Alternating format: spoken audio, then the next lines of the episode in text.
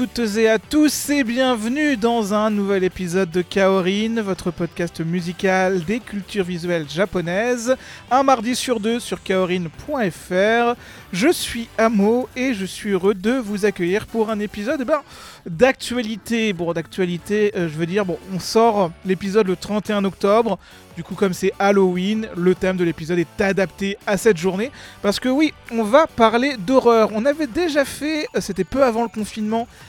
un épisode dédié aux animés d'horreur. Mais aujourd'hui, on va à la fois élargir, mais aussi rétrécir le thème. Élargir, car on va évoquer l'horreur au sein de toute la pop culture japonaise cette fois-ci. Animation, jeux vidéo, mais aussi cinéma.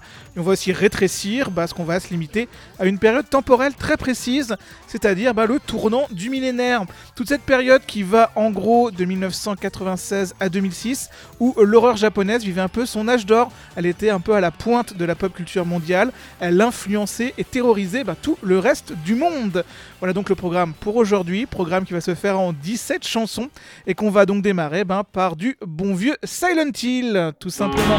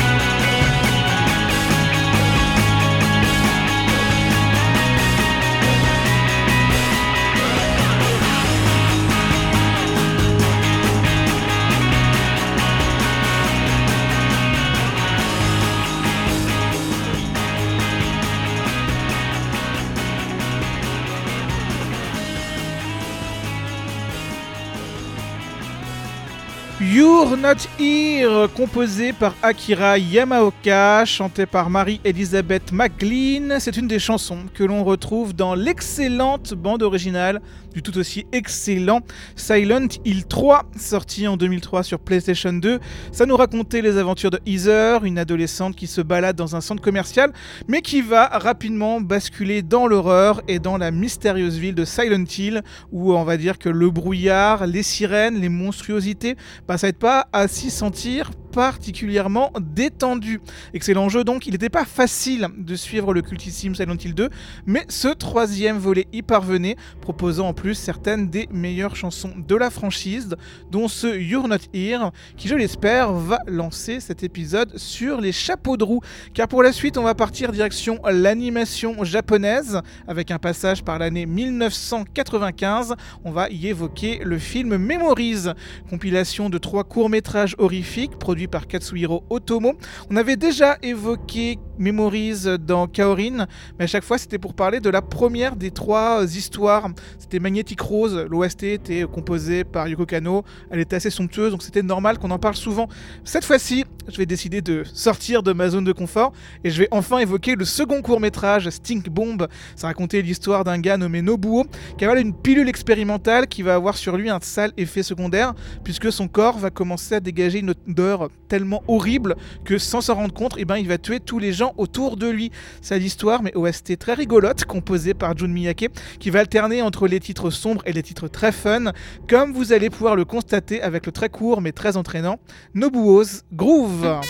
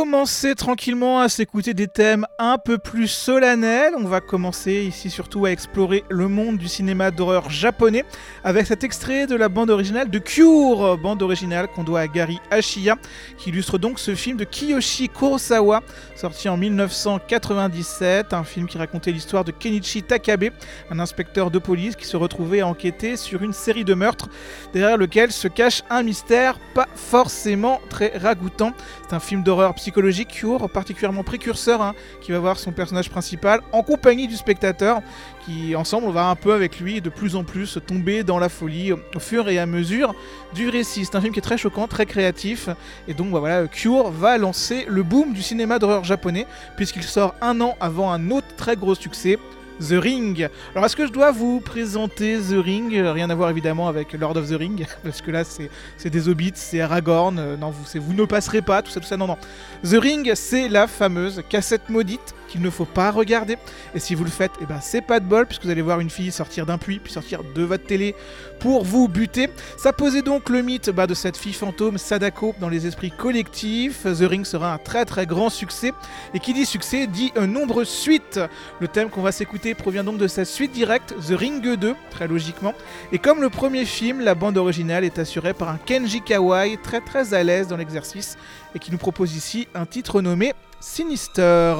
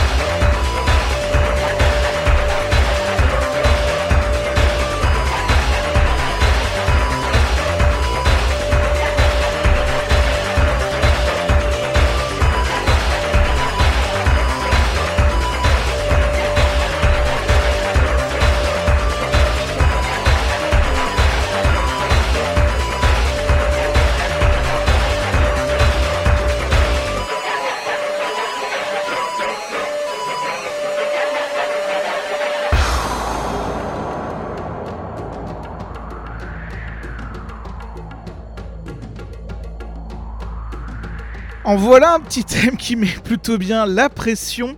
Composé par Masahiro Ikumi, ça se nommait le Uchida no Theme et c'est un thème qui nous vient tout droit de la bande originale du film Perfect Blue, le film d'animation de Satoshi Kon qui en 1992 nous racontait l'histoire de Mima, une idole qui choisit de quitter son groupe pour se lancer dans une carrière solo d'actrice, un choix qui sur le papier paraît sage mais qui va entraîner pour notre héroïne des conséquences bah, plutôt horrifiques. Entre un fan qui pète un câble et l'héroïne qui va commencer à halluciner pas mal de choses, il se pourrait bien que sa reconversion professionnelle tourne au massacre dans tous les sens du terme. Alors Perfect Blue, c'est un excellent film, je le recommande toujours excellemment, très chaudement. Et donc on y trouve une excellente, excellente OST. Alors ça paraît toujours un peu bizarre parce que c'est du Satoshi Kon sans Susumu Hirasawa. C'est pas la seule fois que ça arrivera. D'ailleurs, je crois que j'ai jamais évoqué Tokyo Godfather dans Kaorin. Faudra qu'on règle ça un de ces. Mais en tout cas, voilà. Perfect Blue, super titre, super OST, super film. Et on va rester dans l'animation japonaise pour la suite. Du coup, pour commencer, bah, j'aimerais faire un mea culpa. J'aimerais corriger une erreur qui date d'il y a 3 mois et demi, qu'on m'a jamais relevée. En effet, dans l'épisode 115, qui était donc celui dédié aux animés d'horreur, je vous avais parlé de Ayakashi, un animé d'horreur au style très personnel qui racontait à chaque épisode une nouvelle histoire horrifique centrée sur les yokai et les fantômes. Ça se déroulait pendant toute l'époque féodale japonaise. Je vous disais à l'époque que Ayakashi était aussi connu pour son spin-off Mononoke. Je vous disais que c'était super sympa, c'était riche en créativité et en idées. Et puis derrière, bah, je vous passais ce que je vous présentais comme le générique d'Ayakashi. Et surprise, je me suis rendu compte trois ans plus tard que je vous avais à l'époque pas passé du tout le générique d'Ayakashi, que j'avais confondu avec le générique de Ayakashi, une autre série nommée Ayakashi, sortie trois ans plus tard, mais qui n'avait rien à voir. hein. C'était une série d'action et de baston assez classique, qui avait juste le même nom, mais je m'étais fait, euh, j'avais même pas pensé à vérifier euh, les génériques visuellement et tout. J'étais en mode bon bah ça, ça a l'air d'être euh, le générique d'Ayakashi, donc j'ai passé le générique d'Ayakashi. Ce n'était pas le générique d'Ayakashi, c'était le générique d'Ayakashi à la place. Bref, c'est très confus, mais du coup voilà, je vais profiter de cet épisode pour essayer de corriger ça et donc enfin vous offrir un vrai générique venant de la bonne série. On va donc s'écouter l'ending de Ayakashi, Haru no Katami, et c'est chanté par Shitose Hajime. Promis, cette fois-ci j'ai vérifié, c'est bien le bon Ayakashi.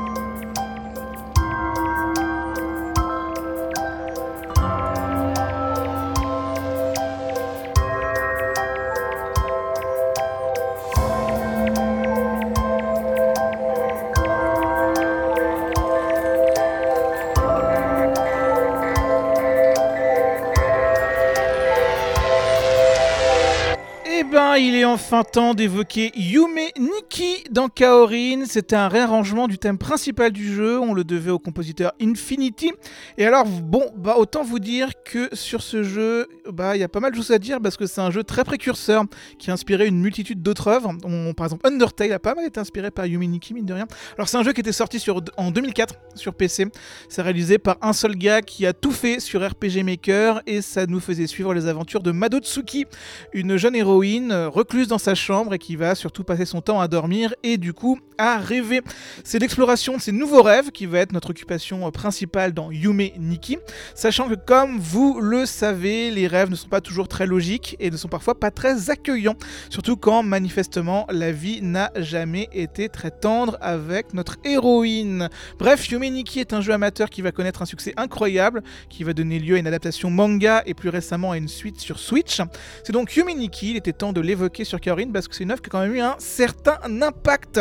Et tant qu'on reste sur l'horreur PC de cette période, on va partir dans le monde du visual novel avec la bande originale de Saya no Uta. Là aussi un jeu qui avait une certaine renommée sur l'internet de cette période. C'était un jeu écrit par un certain Jen Urobushi qui partira derrière s'amuser sur Fate Zero et surtout sur Madoka Magica.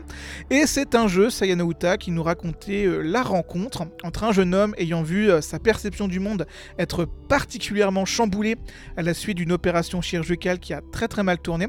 Il va rencontrer une jeune fille nommée Saya qui euh, manifestement est la seule à parvenir à redonner à notre héros une vision normale du monde. Évidemment, il y a des petits secrets un petit peu partout. C'est un jeu qui est très dérangeant, Sayanota, qui est vraiment assez extrême dans les thématiques qu'il aborde. Encore une fois, public averti. C'est complètement con parce que je pense que la quasi-totalité des œuvres qu'on évoque aujourd'hui sont pour un public averti. Donc, dans tous les cas, voilà. Bref, Sayonouta, encore plus que les autres, je pense. Je pense que c'est le plus hardcore du lot. Bref, comme pas mal des jeux du studio Nitro Plus, dispose d'une très chouette bande originale qu'on doit Isoe Tochimichi. Bande originale dont on va s'écouter un extrait avec la seconde Song of Saya.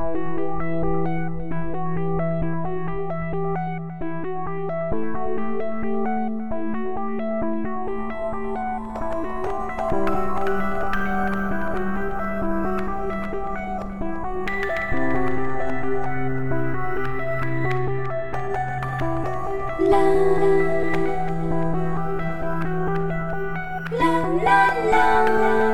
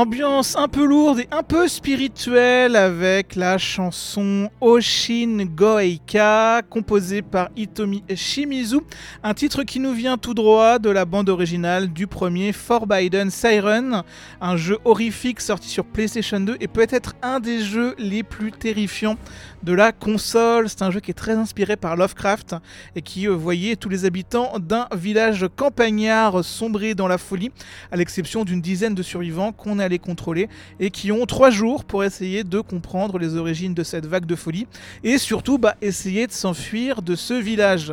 Pour le twist, c'est qu'on n'était euh, pas très armés et que nos dix personnages étaient tous très fragiles, les villageois zombifiés étant en plus extrêmement brutaux. Donc c'est une grosse partie de cache-cache très stressante que propose le jeu surtout quand le seul pouvoir dont le joueur dispose, c'est de pouvoir voir ce que les ennemis voient, ce qui implique parfois qu'on peut assister à sa propre mort, ce qui est une ambiance euh, assez ouf. Bref, il y a eu un second Forbidden Siren peu de temps après le premier, et depuis la série a un peu disparu, ce qui est assez dommage parce qu'on peut panier, c'était quand même une franchise assez efficace, peut-être un peu raide en termes de maniabilité, mais en tout cas, c'était assez marquant. Pour la suite, après Forbidden Siren, on va retourner au cinéma avec le film You Won The Grudge, l'histoire d'une maison située en plein Tokyo qui semble rendre ses occupants un petit peu fous. La cause, sans doute, à une malédiction qui n'a pas été annoncée sur l'annonce immobilière. Ce qui est plutôt dommage parce que ça va causer la perte de la petite famille qui va y emménager.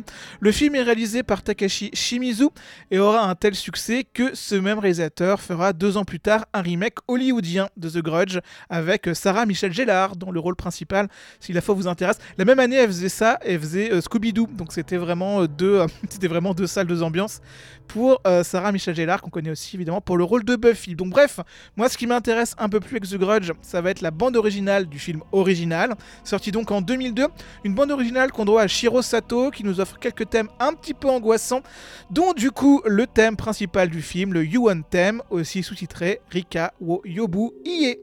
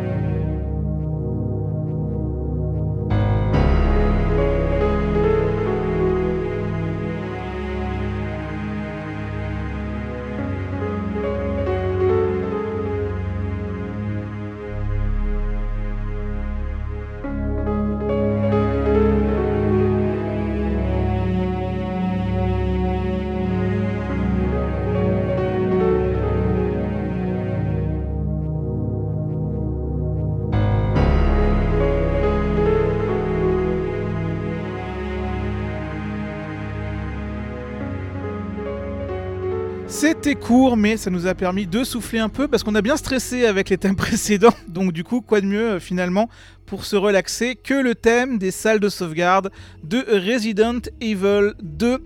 C'est composé par Masami Ueda et ça m'a fait plaisir de vous offrir cette petite minute de zen.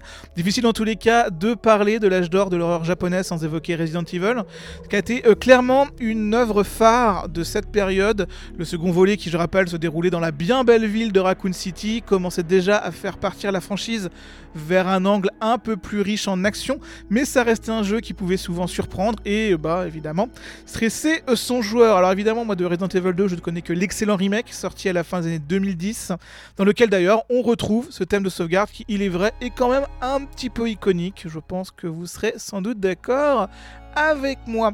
Tant qu'on est dans les thèmes musicaux assez courts, on va passer une autre chanson d'une minute à peine, mais on va rester dans l'univers du survival horror japonais avec une franchise qui était là dès le début sur Super NES, qui a même démarré avant Resident Evil.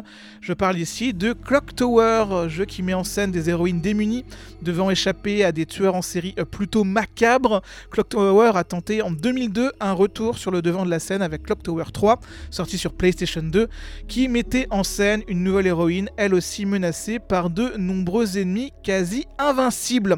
On y trouve entre autres un gars armé de ciseaux géants qui va avoir son propre thème musical, un thème étrangement fun nommé le Scissor Dance.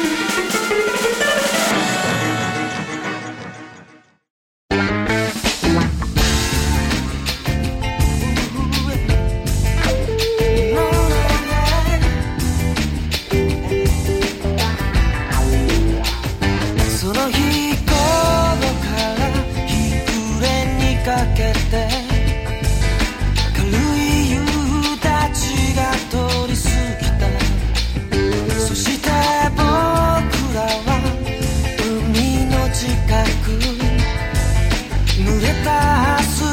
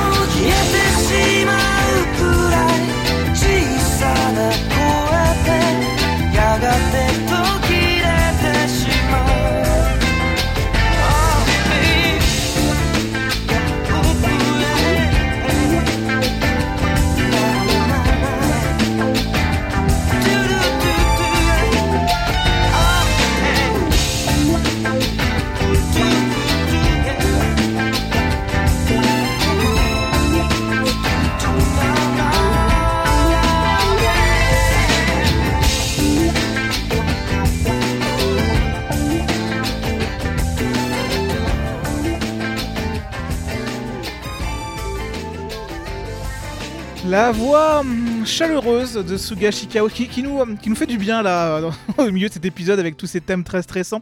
Donc Suga Shikao qu'on connaissait déjà un petit peu pour le générique de Cross Sonic et ici nous chantait la chanson Yudachi qui servait d'ending à un animé de 2000 nommé Boogie Pop Phantom, adaptation d'un light novel fantastique qui se déroule dans un Tokyo moderne où les légendes urbaines prennent vie.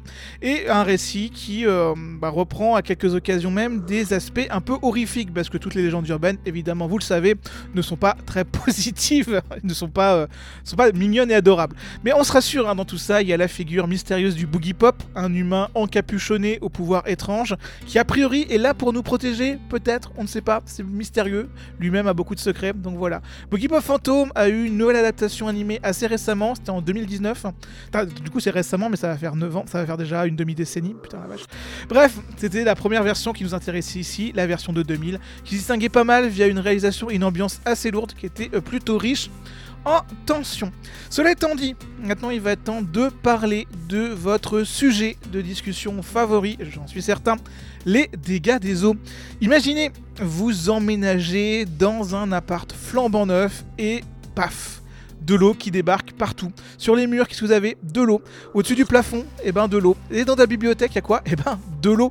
Eh ben ce cauchemar, c'est celui que va vivre l'héroïne de Darkwater, film réalisé par Hideo Nakata, un réalisateur dont je cite le nom ici pour la première fois dans cet épisode, mais que j'aurais peut-être pu, que j'aurais même dû mentionner plus tôt, parce que c'est aussi le réalisateur de The Ring. C'est un mec qui est considéré comme un des maîtres de l'horreur japonais moderne. Il a aussi réalisé le film Hell Change the World, qui est un film live spin-off de Death Note.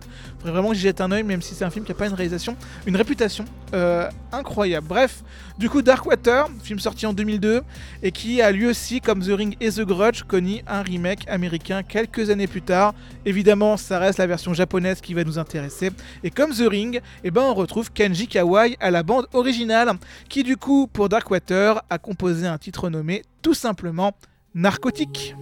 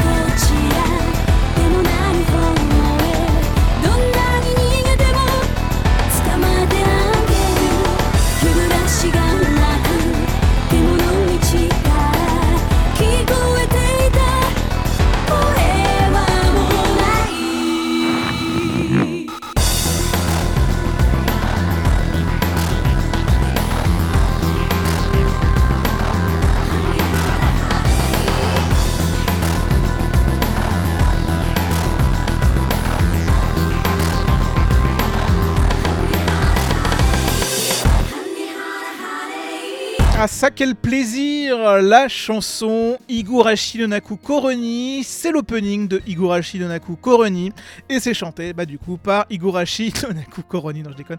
C'est Eiko Shimamiya, qu'est-ce qu'on rigole évidemment quand on s'amuse. Bref, adaptation animée sortie en 2006 qui adaptait du coup le visual novel de The Seven Expansion qui avait lui été démarré en 2002. Igurashi nous racontait les belles aventures de Keishi, un jeune garçon qui vient d'emménager dans le village légèrement isolé un village très sympathique où tout le monde l'accueille avec plaisir, mais attention, il y a quelques secrets qui tournent autour du village, on lui cache tout, on lui dit rien, et ça va peut-être mener ce petit gars vers la folie. Alors Igurashi a fondé une immense franchise composée de nombreuses séries télé, de suites, d'adaptations en film live, c'est Igurashi, hein, je vous ramène vers l'épisode 58 si vous souhaitez en savoir plus, car c'est un épisode qu'on avait, avait dédié à toute la franchise One Cry, franchise dans laquelle on retrouve Igurashi à l'époque, Igurashi Go, Igurashi N'était pas encore sorti, donc en plus, même si on était 15 ans après la sortie, bon, on n'avait pas encore tout Igurashi, donc peut-être qu'un jour je ferai un autre épisode Wednesday Cry.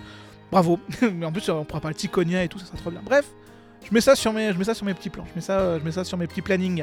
Cela étant dit, en attendant, il va être temps de nous attaquer au dernier duo de l'émission.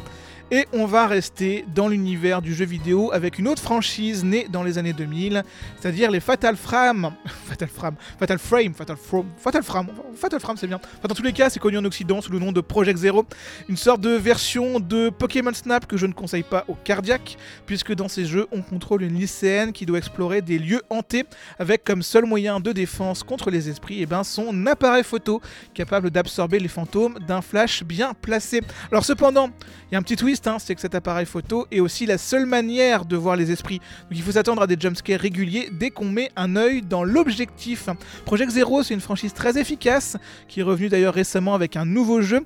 Et la trilogie originale, sortie à la base sur PlayStation 2, avait en plus le bon goût de proposer de très très beaux génériques de fin, chantés par Tsukiko Amano, comme on peut pouvoir le constater avec le générique de fin du troisième Project Zero, la chanson Koe.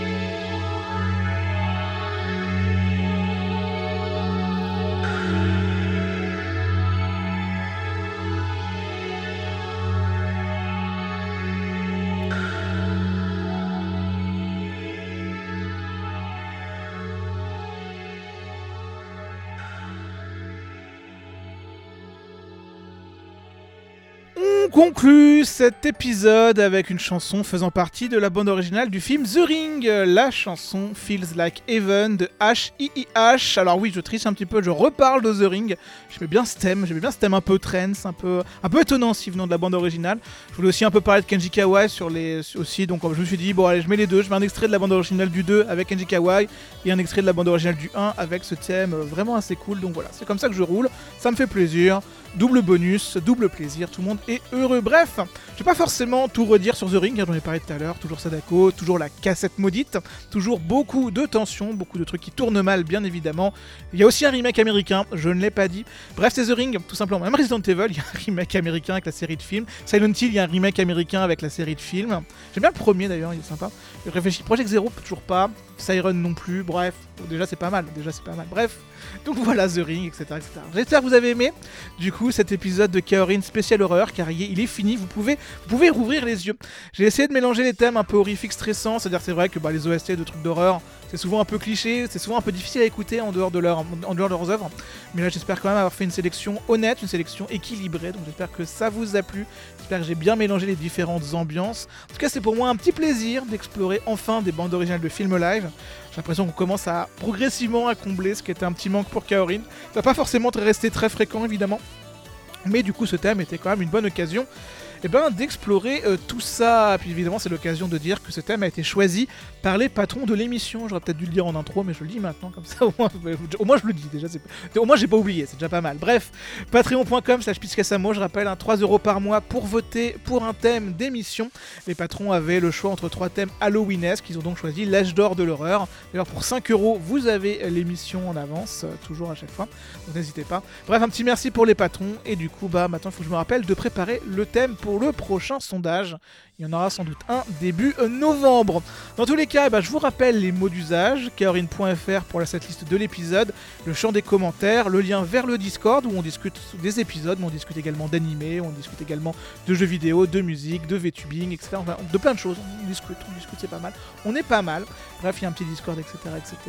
Et puis du coup, bah, vous pouvez également parler de l'émission sur les réseaux sociaux. Alors, bon, évidemment, le Kaorin a encore un Twitter, hein, Kaorin mais son avenir est pas forcément certain. Donc je prévois à terme la création d'un compte Blue Sky, mais là aussi on va attendre quelques temps. Donc il va y avoir une petite période un peu étrange où Kaori n'aura peut-être pas son propre euh, réseau social. Donc en attendant, vous pouvez me retrouver sur Blue Sky et Mastodonte à Amo Aimo.